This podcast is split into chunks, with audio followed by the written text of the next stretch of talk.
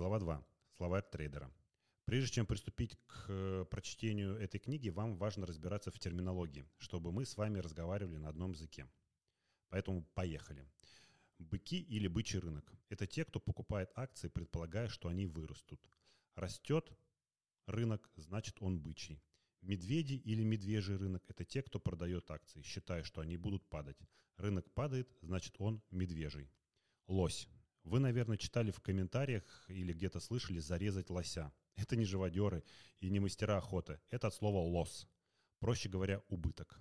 Э, зарезать лося значит зафиксировать убыток. Пепела. Сейчас э, рынок может расти утром, вечером он может падать, и это напоминает некие качели. Если вы посмотрите на график, то вы увидите такие зубья пилы. Э, и на биржевом сленге есть слово пила, когда рынок движется в таком ключе. Вверх-вниз, вверх-вниз. Лонг – это покупка акций в расчете на рост. Шорт или одеть шорты – это покупка акций на понижение. Есть куча разных биржевых индексов, но на американском рынке выделяет два самых крупных. Это NASDAQ и CP. На сленге их наз- наз- называют NASDAQ или ECP или SIPLY. А, ракета – это стремительный рост акций. Падение называют нож.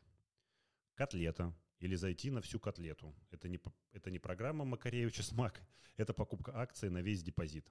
Дядя Коля. И это самое страшное.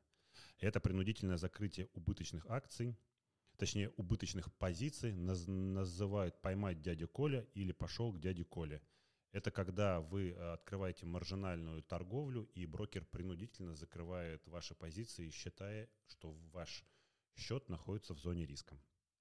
Плечо.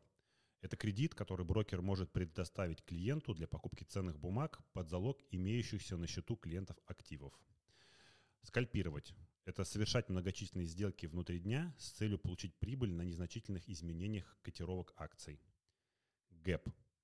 А, значительный разрыв, скачок в котировках, обычно случается между ценой утреннего открытия и предыдущего вечернего закрытия рынков. Возникает в случае изменения рыночной ситуации за то время, пока торги не проводились. Или, например, вышла какая-то новость, и акция стремительно растет, и вы можете увидеть на графике э, некий разрыв. Вот его называют гэпом. Ловить падающий нож. Это покупать на нисходящем тренде, рассчитывая поймать минимум.